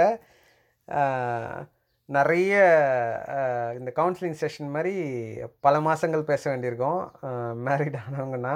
ஏன்னா உனக்கு மினிமலிசம்னு யோசிக்கிறது உன்னோட ஒய்ஃப்க்கு வந்து கண்டிப்பாக மினிமலிசமாக இருக்க போகிறதில்ல அவங்கக்கிட்ட நீ சொல்ல வேண்டியது வந்து நான் இவ்வளோ பட்ஜெட்டுக்குள்ளே வாழணும்னு விரும்புகிறேன் அப்படின்ற மாதிரி ஒரு ஐடியா மட்டும் சொன்னால் அவங்க வந்து எதெல்லாம் மினிமைஸ் பண்ணணும்னு அவங்க டிசைட் பண்ணுவாங்க அவங்க சைட்லேருந்து நீ வந்து மினிமலிசம் பாயிண்ட் ஆஃப் வியூலேருந்து நான் வந்து இவ்வளோ ட்ரெஸ் தான் வச்சுக்க போகிறேன் அப்படிலாம் சொன்னேன்னா அதெல்லாம் அவங்களுக்கு செட் ஆகாது. அவங்களெல்லாம் அந்த இதை மறவே முடியாது. ஷாப்பிங்கிறது அவங்களுக்கு வந்து ஜஸ்ட் லுக்கிங் அதாவது கடையில் போய் பார்த்துட்டே இருக்கணும். ஒரு வாரம் ஃபுல்லாக ஷாப் பண்ணி ஒன்றுமே வாங்காமல் கூட வாங்க வந்துடுவாங்க பசங்கள்லாம் வந்து போனோன்னா வந்து நம்மளுக்கு ஒரு ஒன் ஹவரில் நம்மளுக்கு என்ன தேவையோ அது வந்து ரொம்ப பிடிச்சோ இல்லை காம்ப்ரமைஸ்டாவோ வாங்கிட்டு திருப்பி கடை விட்டு வெளில வந்துடணும். ஸோ அந்த மாதிரியான நேச்சர் தான் நம்ம. ஸோ மினிமலிசம் பாயிண்ட் ஆஃப் வியூலேருந்து செலவு மிச்சம் பண்ணோன்னா அவங்க அவங்க சைட்லேருந்து வேறு வழிகள்லாம் செய்வாங்க. எப்படி வந்து சிக்கனமாக நடத்துறதுன்னு. நீ வந்து அவங்கள டிஃபைன் பண்ணி வந்து இந்த மினிமலிசம் கான்செப்டே உடச்சிக்கூடாது அதுவும் இருக்குது இருந்தா தானே உடைக்கிறதுக்கு. இல்லை அதை தான் சொல்கிறேன் நான் இந்த மேரிட் பர்சன்ஸ்க்கு இந்த லாஜிக் ஒர்க் ஆகும் மொட்டை பசங்களுக்கு வந்து முதல்ல லவ் பண்ணுறதா இருந்தால் வந்து அவங்களுக்கு இந்த எக்ஸ்பெக்டேஷனை சொல்லிடுறது நல்லது. ஏன்னா இனிஷியல் ஃபேஸஸ் ஆஃப் லைஃப் அதாவது வந்து லவ் பண்ணி கல்யாணம் பண்ணி ஒரு அஞ்சு வருஷத்துக்குலாம் இந்த மினிமலிசம் கான்செப்ட்டு லைஃப் ஸ்டைலுக்கு அந்தளவு ஒத்து வராது. அன்லஸ் அண்ட் அன்டில் ரெண்டு பேரும் ஒரு பயங்கரமான யூனிக் அண்டர்ஸ்டாண்டிங் கப்புள்னா அப்போ ஒர்க் ஆகும் எனக்கு தெரிஞ்சு ஆனால் இது வந்து மொட்டை பையனாக இருக்கிறப்பயே நடந்துடணும். இல்லைன்னா அந்த கல்யாணத்துக்கு ட்ரான்ஸ்ஃபார்ம் ஆகிற பீரியட் இல்லை ஃபஸ்ட்டு க கல்யாணம் ஆகி ஒரு ஃபஸ்ட்டு ஃபைவ் இயர்ஸ் அது வரைக்கும் இந்த மினிமலிசம் கொஞ்சம் கஷ்டம்தான். இப்போ இப்போ உன்னோட பாயிண்ட் ஆஃப் வியூலேருந்து நீ சொல்லணும்னா நீ வந்து இப்போ முதல்ல ஜாலியாக இருக்கணும். சீக்கிரமாக கல்யாணம் பண்ணணும். அதான் உன்னோட கோலாக நீ வச்சுக்கிறது நல்லது. ஜாலியா இருக்கணும் ஓகே. அது என்ன சீக்கிரம் ஏன் கல்யாணம் பண்ணா அந்த ஜாலியாக இருக்கிறதுன்றதுல மீனிங் மாறணும்ல. நீ சொல்கிற ஜாலியும் வேற ஆக்சுவலாக லைஃப்பில் வேற என்ன ஜாலி இருக்குது அப்படின்னு தெரிஞ்சுக்கிறதுக்கும் ஒரு ஆப்பர்ச்சுனிட்டி வரணும்ல. அது ரெண்டு பேரை கப்புலாக சேர்ந்து ஜாலியாக தான் இருக்கணும் அப்படின்னு சொல்லி சொல்லணுன்ற ஒரு லைஃப் ஸ்டைலும் இருக்குல்ல. அடுத்த அடுத்த ஏட்டுக்கு போய் தானே ஆகணும். சூப்பர் ஸ்டாரே சொல்லியிருக்காரு. சொல்றது என்னமோ கரெக்ட் தான். பட் வந்து நம்ம கிராஸ் பண்ணி வந்த நம்ம ஃப்ரெண்ட்ஸே வந்து நம்ம வாழ்க்கை ஐ மீன் அவங்க வாழ்க்கையில வந்து எவ்வளவு கஷ்டப்பட்டாங்க அதெல்லாம் பார்த்தம்போது அது ஒரு மேரேஜ்ங்கிறது வந்து எனக்கு என்னமோ வந்து ஒரு பெரிய பேர்டன் அது வந்து ஒரு ஹெல் அந்த மாதிரி தான் வந்து நான் பாக்குறேன் பேர்டன்ற வார்த்தைக்கு பாசிட்டிவ் சைடில் ரெஸ்பான்சிபிலிட்டின்ற ஒரு மீனிங்காக இருக்குது அதுக்கு யூஎஸில் இருக்கிறவங்க நான் அதை இதுக்காக சொல்ல விரும்பல. யூஎஸில் இருக்கிறவங்க ரெண்டு சைடு இருக்காங்க. ஒன்று வந்து பதினாறு பதினெட்டு வயசுலேயே வந்து கல்யாணம் பண்ணி குழந்த பிறந்து கொஞ்ச நாள் ஒர்க் பண்ணி அந்த குழந்தைய வந்து ஓரளவு ஸ்டெபிலைஸ் பண்ணிட்டு அதுக்கப்புறம் படிக்க ஆரம்பிக்கிறாங்க. அப்படியும் இருக்காங்க. அதே வந்து நாற்பது வயசு வரைக்கும் கல்யாணம் ஆகாதவங்களும் இருக்காங்க. ஓகேவா ஆனால் இந்த நாற்பது வயசு அதுக்கப்புறம் இருக்கிறதுல நம்ம ஊரில் வந்து அவங்கள கல்யாண மலை கேட்டகரி அப்படின்லாம் சொல்லி கலைப்பானுங்க எந்த இதுலேயுமே அவங்களுக்கு பொண்ணு கிடைக்காது அப்படின்ற பாயிண்ட்டு அந்த பார்டர் லைனுக்கு போயிட்டோன்னா அது அரேஞ்ச் மேரேஜ் லவ் மேரேஜ் எதுலேயுமே கிடைக்க போகிறதில்ல ஒன்று இல்லை இல்லை சொல்லி முடிச்சிடுறேன். இதில் என்னென்னா வந்து கல்யாணமே வேணாம் அப்படின்னு யோசிக்கிறவங்க வேறு. ஆனால் டிலே பண்ணுறவங்க பாயிண்ட் ஆஃப் வியூலேருந்து ஒரே ஒரு விஷயம் தான் இருக்குது அந்த குழந்தை வந்து வளர்ந்து ஒரு டீனேஜ் பாயிண்ட் ஆஃப் வியூலேருந்து அவங்க பேரண்ட்ஸை வந்து என்ன ஏஜ் குரூப்பில் பார்க்குது அப்படின்றது ஒரு பெரிய சீரியஸ் ஃபேக்டர் தான். அது வந்து குழந்தை வந்து ஒரு ப்ளஸ் டூ முடிக்கும் போது அவங்க பேரண்ட்ஸ் வந்து சிக்ஸ்டி ஃபைவ் இயர்ஸ் ஓல்டெலாம் இருக்காங்கன்னா அது அந்த ப்ரெஸ்டீஜ் லெவலில் மட்டும் இல்லை அந்த குழந்தைய வளர்த்து அடுத்த லெவலுக்கு நீங்கள் மூவ் பண்ணி கூப்பிட்டு போகிறதுல எல்லாத்துலேயுமே உங்களுக்கு பயங்கர பாட்டில் நெக் அது ஒரு மாதிரி தனியாக இருக்கிற மாதிரியான ஒரு ஃபீல் தான் அது. அந்தந்த ஏஜில் கல்யாணம் பண்ணி குழந்த பிறந்தோன்னு சொல்கிறதுக்கு ரீசன் அந்த குழந்தைய வந்து இங்கே யூஎஸ்லலாம் வேறு அந்த ஸ்கூல் முடித்த உடனே வந்து எப்படியாவது போங்கடா அப்படின்னு சொல்லிடுவானுங்க பிறந்த உடனே வந்து அவங்கள இதில் அது பேர் என்னது? அந்த இந்த க்ரீச் பெட்டு அதில் போட்டு ஃபஸ்ட்லேருந்தே அப்படி தனியாக வளர்த்து அதான் அந்த ஸ்கூல் முடிக்கிற டைம்லேயே அவங்கள வீட்டை விட்டு வெளில துரத்தி விட்டுறத ஒரு பெருமையான விஷயமா சொல்லியிருப்பாங்க நம்ம ஊர் பாயிண்ட் ஆஃப் வியூலேருந்து நம்ம வந்து வளர்த்து அவங்கள கல்யாணம் பண்ணுற வரைக்கும் பார்க்குறதுன்ற பாயிண்ட்டு அந்த ஏஜ் ஃபேக்டர் கல்யாணம் பண்ணதுக்கு அப்புறமும் பாக்குறாங்களே. அது வந்து வர பார்ட்னரை பொறுத்து கல்யாணம் வந்ததுக்கப்புறம் நீ தனி கொடுத்தன வந்துட்டேன்னா யாரையும் யாரையும் பார்க்க போகிறதில்ல அது அவங்க பேரண்ட்ஸே வந்து அமைச்சு கொடுத்துட்டாங்கன்னா அந்த எந்த பிரச்சனையும் இருக்க போகிறதில்ல நம்ம இந்த கான்செப்ட் தான். விசுவோட படம் கான்செப்ட் தான்? கோதாவரி அந்த கோட்டை போடுமா? அதை வச்சு கூட இது வீடியோலாம் போட்டுனுக்குறானுங்க இப்போ. இந்த ஆன்லைன் இது பேண்டமிக் சுச்சுவேஷனில் எல்லாருமே ஆன்லைன் கிளாஸ் போனோம். ஆஃபீஸில் ரிமோ இது ரிமோட் ஒர்க்கும் பண்ணோம். வீட்டுக்குள்ளேயே வந்து ஹஸ்பண்ட் ஒய்ஃபு அப்புறம் இன்னொருத்தவங்க மச்சிருந்துச்சி அவங்களாம் ஒர்க் பண்ணோம். இந்த சைடு ஸ்கூலில் குழந்தையும் ஒர்க் பண்ணோன்னொன்னே அந்த ஒரு ரூம்லேயே வந்து நாலு சைடு கோடு போட்டு நாலு சைடு ஸ்க்ரீன் துணியை பின்னாடி தொங்க விட்டு ஒரே ரூமுக்குள்ளே அவ்வளோ வேலைகள்லாம் நடக்குது. கூட போட்டு தான் ஏற்கனவே பேண்டமிக் வேலைகளே நடக்குது. ம். சரி ஓகே ஒரு மாதிரி உனக்கு கேட்ட கேள்விகளை அங்கங்கே பீஸ் பீஸாக பதில் சொல்லியிருந்தாலும் சம்மரைஸ் பண்ணாமல் போனாலும் இப்போதைக்கு ஒரு ஐடியா கிடச்சிருக்கோம். அந்த ஐடியா வச்சுட்டு நீ வந்து அதில் கொஞ்சம் வந்து தாட் ப்ராசஸ் மட்டும் போடு. இப்போதைக்கு சீரியஸாக எதுவும் மூவ் பண்ணாத. இப்போதைக்கு உன்னோட க்ரியேட்டிவ் சைடு உனக்கு என்ன செஞ்சால் பிடிக்குது உன்னோட வேலைக்குள்ளேயோ அதை வந்து வேலைக்கு வெளியிலையும் நிறைய எக்ஸ்ப்ளோர் பண்ணு. அதை செஞ்சு முடிக்கிற போது அது கிடைக்கிற ரெக்னேஷன் அதெல்லாம் நல்லா என்ஜாய் பண்ணு திருப்தியாக இரு. அண்ட் uh, எது உனக்கு பிடிச்சிருக்குதோ இந்த இந்த நிமிஷத்தில் எந்த விஷயத்தை செய்ய பிடிக்குதோ அந்த விஷயத்தை ச சம்மந்தமாக அப்துல் கலாம் சொன்ன மாதிரி கனவு கண்டுகிட்டே இருக்கிறது செஞ்சுட்டே இருந்தால் அது என்றைக்கோ ஒரு நாள் ரிசல்ட் வரும். அதில் அந்த கனவில் ஃபஸ்ட்டு ஒரு பாயிண்டில் வந்து வேறு விஷயத்த யோசித்து சந்தோஷமாக கனவுல இருக்கிறதும் இருக்கலாம். அது ட்ரான்ஸ்ஃபார்ம் ஆகி வேறு விஷயமாகவும் மாறலாம். பட் என்ஜாய் பண்ணிகிட்டே இருக்கிறது அப்படின்றது அந்த பகல் கனவு காண்றது அப்படின்றதுக்கும் இது கிடையாது ரிலேஷன் கிடையாது. இது வந்து ஒரு விஷயத்த விஷுவலாக நீ அங்கேயே இருக்கிற மாதிரி ஃபீல் பண்ணிக்கிறது. நான் ஒரு விஷயத்தை அச்சீவ் பண்ணிட்டேன் அப்படின்ற அந்த இடத்துக்கே போயிட்டு ஒரு எக்ஸ்பீரியன்ஸை கொடுக்குற விஷயம். இது வந்து கண்ணை மூடி தூங்குறது இல்லை. யோசிச்சுட்டே கண்ணை திறந்துட்டே கூட அந்த விஷயத்தை யோசிச்சுட்டு அந்த இடத்துல இருக்கிற மாதிரியான ஒரு ஃபீல்குள்ளே போயிட்டே இருக்கிறது கண்டிப்பாக அங்கே கூட்டு போயிடும். Life will decide when to show you the goal அந்த கோலை எப்படி வந்து அச்சீவ் பண்ணணும் அப்படின்றதெல்லாம் லைஃபே சொல்லிக் கொடுக்கும். Life has its own way to show what a person needs and also life has its own way to guide you towards it ah நீங்க சொல்றதே ஃபாலோ பண்ணுவோம். வந்து மினிமலிஸ்டிக்கா இருக்க ட்ரை பண்ணுவோம். அதுக்கப்புறம் அதுக்கப்புறம் ஒரு பாயிண்ட் அச்சீவ் பண்ணிட்டு will take a break and think அதுக்கப்புறம் வந்து அது என்னென்ன டிசைட் பண்ண பிறகு அதுக்கான ஒர்க்கையும் பண்ணிட்டு கூடயே வந்து அந்த அச்சீவ் பண்ண போற கோலை வந்து விஷுவலைஸ் பண்ணிக்கிட்டே இருக்கணும். ம் ம். இந்த மினிமலிசம்க்கும் நம்ம ஊர்லேயே வேலைக்காரன்லேயே ஒரு பதிலை சொல்லியிருப்பாங்க. அந்த படத்துலேயே நம்மளுக்கு தேவைப்படுற விஷயத்த விற்கிறதுக்கு ஒருத்தன் இல்லை இங்கே. தேவைப்படாத விஷயத்த விற்று எப்படியாவது இது பண்ணுறதுக்கு அவ்வளோ பேர் இருக்கான்ற மாதிரி உலகம் ஃபுல்லாகவே பிஸ்னஸ் டெவலப்மெண்ட் மார்க்கெட்டிங் சேல்ஸுன்றது பயங்கர அக்ரெசிவாக தான் இருக்குது அதில் வந்து ஈஸியாக வந்து நம்மளை ஏமாத்தின்னு சொல்ல விரும்பல. நம்மக்கிட்ட ஒரு பொருளையோ சர்வீஸையோ விற்கிறது ரொம்ப ரொம்ப ஈஸி ஆனால் அது நம்மளுக்கு அத்தியாவசியமாக தேவையா அப்படின்ற கொஷினை நம்ம திரும்பி திரும்பி கேட்டுனே இருந்தால் மினிமலிசம் அங்கே தான் ஸ்டார்ட் ஆகும். அதான் நம்ம ஆசையை தூண்டுறாங்க. கரெக்ட் அதை பிடிச்சி எடுக்கிறான். தூண்டுறாங்க கூட இல்லை. ஹூக் போட்டு எங்கேயோ சம்மந்தமே இல்லாமல் கார்னரில் எங்கேயோ இருக்கிறவனை பிடிச்சி இழுத்துன்னு வருது அதுவும் இன்டர்நெட் உலகத்தில் சொல்லவே தேவையில்ல. டார்கெட்டட் மார்க்கெட்டிங் இந்த big data analytics data science இதை பற்றிலாம் நம்ம பேச ரூமில் நம்ம ஏற்கனவே பேசியிருக்கோம் நெட்ஃப்ளிக்ஸில் இந்த சோஷியல் டைலமாவில் வந்து வி ஆர் த ப்ராடக்ட் இந்த டேட்டாக்குள்ளே இந்த பிக் டேட்டா அனலிஸ்டிக்ஸில் வி ஆர் த ப்ராடக்ட் நம்மள தான் விற்கிறாங்க எல்லாருமே அப்படின்ற பாயிண்ட்டே பேசியிருக்கோம். So we need to be careful about it அதை நம்ம யோசித்து எந்த ஒரு விஷயத்த வாங்கினாலுமே இது அத்தியாவசியமாக தேவையா அப்படின்னு யோசிச்சோன்னா அங்கே மினிமலிசம் ஸ்டார்ட் ஆகும்.